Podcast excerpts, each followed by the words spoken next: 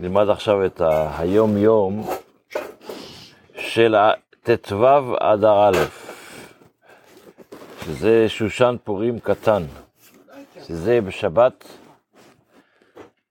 אז א', הרבי כותב ביום-יום, שבגלל ששבת אנחנו, זה שבת אה, שושן, קטן, אה, שושן פורים קטן, אז אנחנו לא אומרים תחנון. כשלא אומרים תחנון, אז גם לא אומרים בשבת אב הרחמים וצדקתך.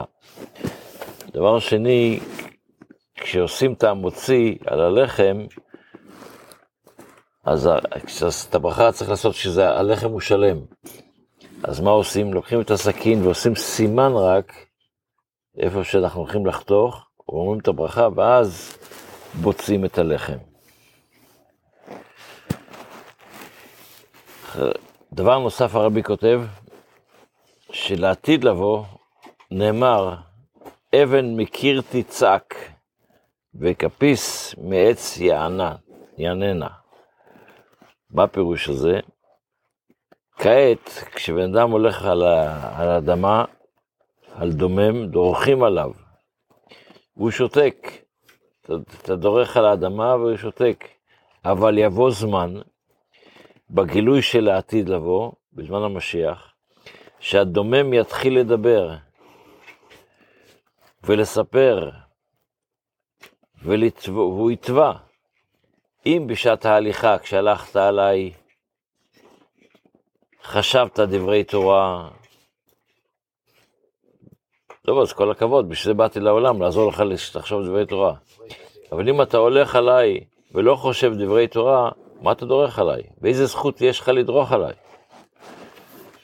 עד כדי כך, האדמה שדורכים עליה, אומר הרבי, ממתינה אל, אלפי שנים, אנחנו כבר ב-5784 לבריאה, וממתינה אלפי שנים מששת ימי בראשית, ודורכים עליה בינתיים כמה וכמה ברואים, בעלי חיים, עד שידרוך עליה יהודי. חכה, נבראתי בשביל, בשביל מה נברא הקדוש העולם? בשביל ישראל ובשביל התורה. אז האדמה מחכה שתגשים את המטרה שלה. עד שידרוך עליה שם יהודי או שני יהודים וידברו דברי תורה, ואם לא, אם אנחנו הולכים שם שני יהודים ולא, והיא מפספסת את זה, אז היא אומרת, אם כן בשביל מה, אז מה ההבדל בינך לבהמה? גם בהמה דורכת עליי. בהמה דורכת עליי ולא חושב דברי תורה, ואתה חושב, לא חושב דברי תורה, אז מה ההבדל? ב... בהלכה, אנחנו שני הלכות, אה? כל דבר דומם מחכה לעבור דרך יהודים. כן. אז אנחנו חוזרים, אנחנו עושים, אה, לומדים בהלכה, ואנחנו בהלכה באכילה, אז למדנו על שתייה, אה, חלב עקום, מה שנקרא, חלב של גויים, למדנו על זה בשיעורים הקודמים. היום נלמד על יין של עקום. מהתורה אסור לשתות וליהנות מיין שניסחו לעבודה זרה. זאת אומרת, מהתורה האיסור הוא רק יין כזה שייחדו אותו לעבודה זרה, אז אנחנו, קניתי, אני קונה אותו בשביל לנסח בו את הפסלים של הגויים, זה אסור לנו לשתות. אבל מדרבנן, מדרבנן אסור לשתות גם סתם יינם, גם יין רגיל, שהוא לא הוקדש לעבודה זרה, גם את זה אסור לשתות. וזה בגלל סיבה נוספת, כדי למנוע קרבה בשתייה ביחד. כששתי אנשים, יין מקרב, אז כדי שלא יהיה קירוב בין יהודי לגוי, שיבוא לידי נישואי תערובת וכל ה... אז חז"ל מנעו ואסרו אותנו מלשתות יין עם גויים. והחמירו חכמים בדיני יין, ואסרו אפילו יין ליהנות מסתם יינם, והחשיבו כאילו כבר ננסח ואסור ליהנות ממנו.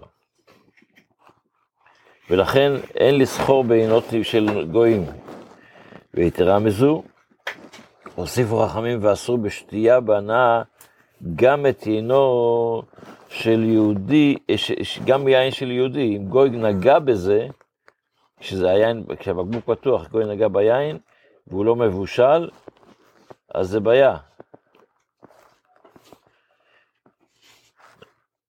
אך יש מי שהחמיר מצד מידת החסידות שלא אפילו מיין שגוי ראה אותו, עד כדי כך. היין יש לו, רוצים שיהיה לו משהו מיוחד. בתפילה אנחנו בהודו, ואחרי שהסברנו קצת, והוא רחום יכפר עוון, שאנחנו מבקשים שהקדוש ברוך הוא ירחם עלינו, ושדיברנו שזה 13 מידות הרחמים, אחרי 13 אותיות, ואומרים את זה שלוש פעמים בתפילה כנגד המלכות. הפסוק הבא זה, אתה השם לא תכלה רחמך ממנו, חסדך ועמיתך תמיד יצרוני. ומה הפירוש? תבואו רחום, ואני מבין שמה הקשר שביאור רחום ל"אתה השם לא תכלה רחמך ממני". אנחנו משחקים רחמים, מה זה חסדך ועמיתך תמיד יצרוני?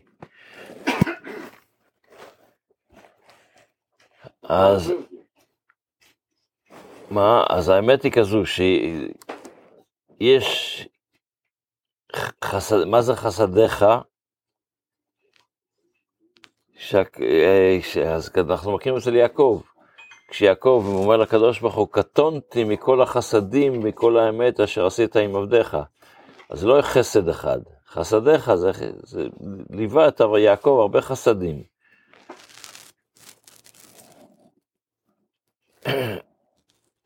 החסד זה משהו שאתה עושה אותו זמני, ורחמך זה לכל הזמן.